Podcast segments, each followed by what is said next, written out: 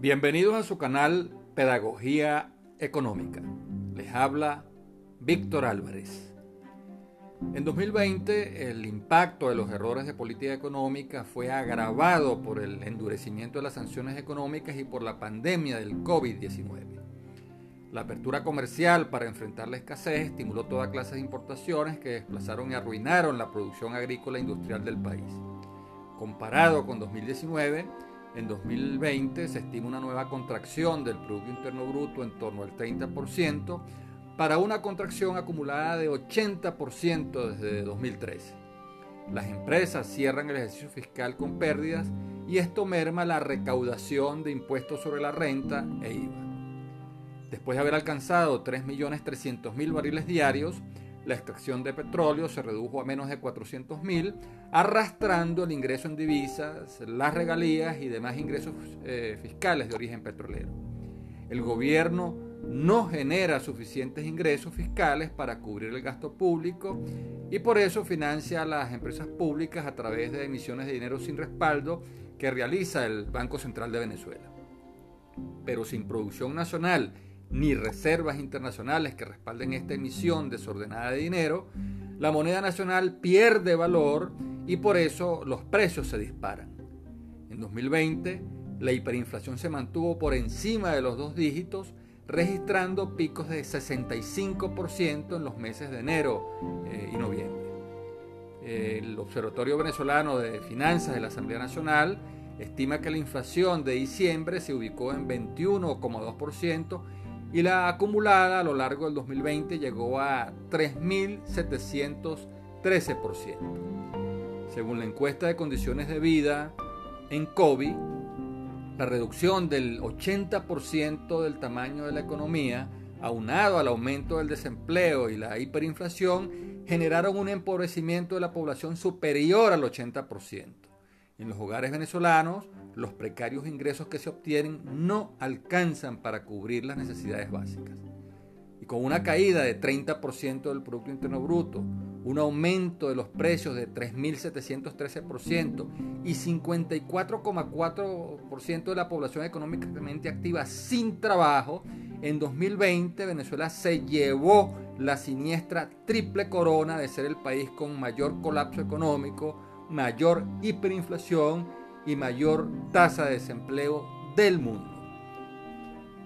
Sobre las perspectivas eh, para el año 2021, eh, bueno, podemos decir que con el inicio de la campaña de, vacunación contra el COVID, se espera una reactivación de la actividad económica eh, global.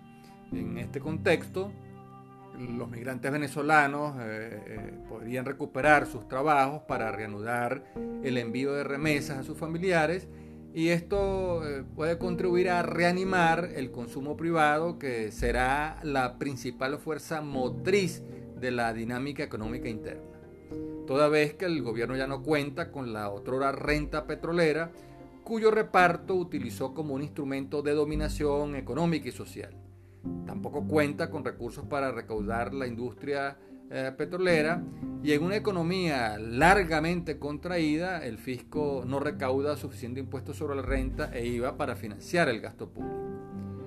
Para sobrevivir, el gobierno se verá obligado a terminar de levantar los controles y flexibilizar cada vez más las regulaciones a fin de estimular la inversión privada la apertura a la inversión extranjera en los sectores del petróleo, gas y minería, así como la privatización de empresas públicas deficitarias, le servirá al gobierno para recuperar la recaudación de impuestos sobre la renta e IVA, moderar la emisión de dinero inflacionario y evitar el costo político que no quiere pagar en un año en el que están previstas las elecciones de gobernadores y alcaldes para estimular la inversión extranjera y las exportaciones que generen divisas, el Banco Central de Venezuela eh, se verá obligado a revisar la política monetaria restrictiva que tiende a frenar la evolución normal del tipo de cambio, genera una tendencia a la sobrevaluación y castiga la competitividad internacional de las exportaciones privadas no petroleras. En Venezuela, no resulta fácil producir para exportar. La mala calidad de los servicios públicos y de la infraestructura genera un sobrecosto que castiga la competitividad internacional. Y si a esto se le suma un tipo de cambio sobrevaluado que no permite cubrir los altos costos de producción internos, se hace entonces inviable producir para exportar ni generar las divisas que ya no aporta el petróleo. En definitiva, en el año 2021, las sanciones eh, comerciales y financieras acelerarán la apertura del mercado interno, eh, la liberalización económica y la privatización de empresas públicas. Un cambio económico sin cambio político se ha puesto en marcha en Venezuela.